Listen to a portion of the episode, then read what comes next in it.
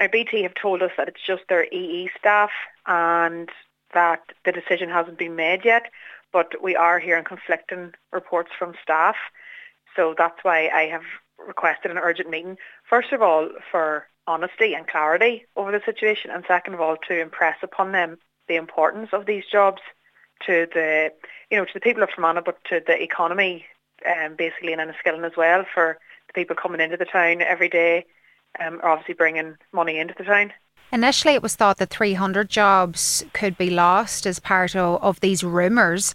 Uh, at this stage, uh, is that still the case? Yeah, so the fear is that it would be the whole 300 um, employees at the minute would lose their jobs by the end of the year. That's the timescale that um, we've been given by BT and that's what the employees have been given. So it's a huge blow, you know, for any any family, any worker, um, just in the middle of February it's it's really not the way you'd want to start off your 2024. And has BT given this absolute clarity that these jobs are very much under threat at the moment?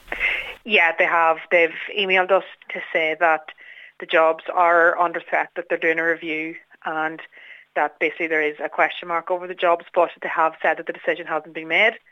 But um, the, the urgent meeting that I have requested, during that meeting I will be asking for honesty and clarity um, because it's the least that the, that the employees deserve.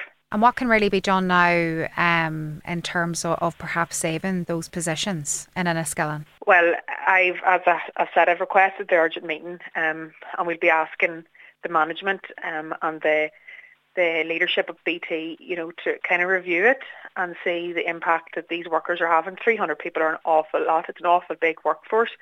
So obviously there's a huge impact um, within BT itself and obviously these jobs, losing these jobs in Fermanagh would have uh, a huge impact because, you know, they're not going to travel to Belfast, which is the nearest, the next nearest BT hub. Um, so we will definitely be pressing upon BT to review this um, decision.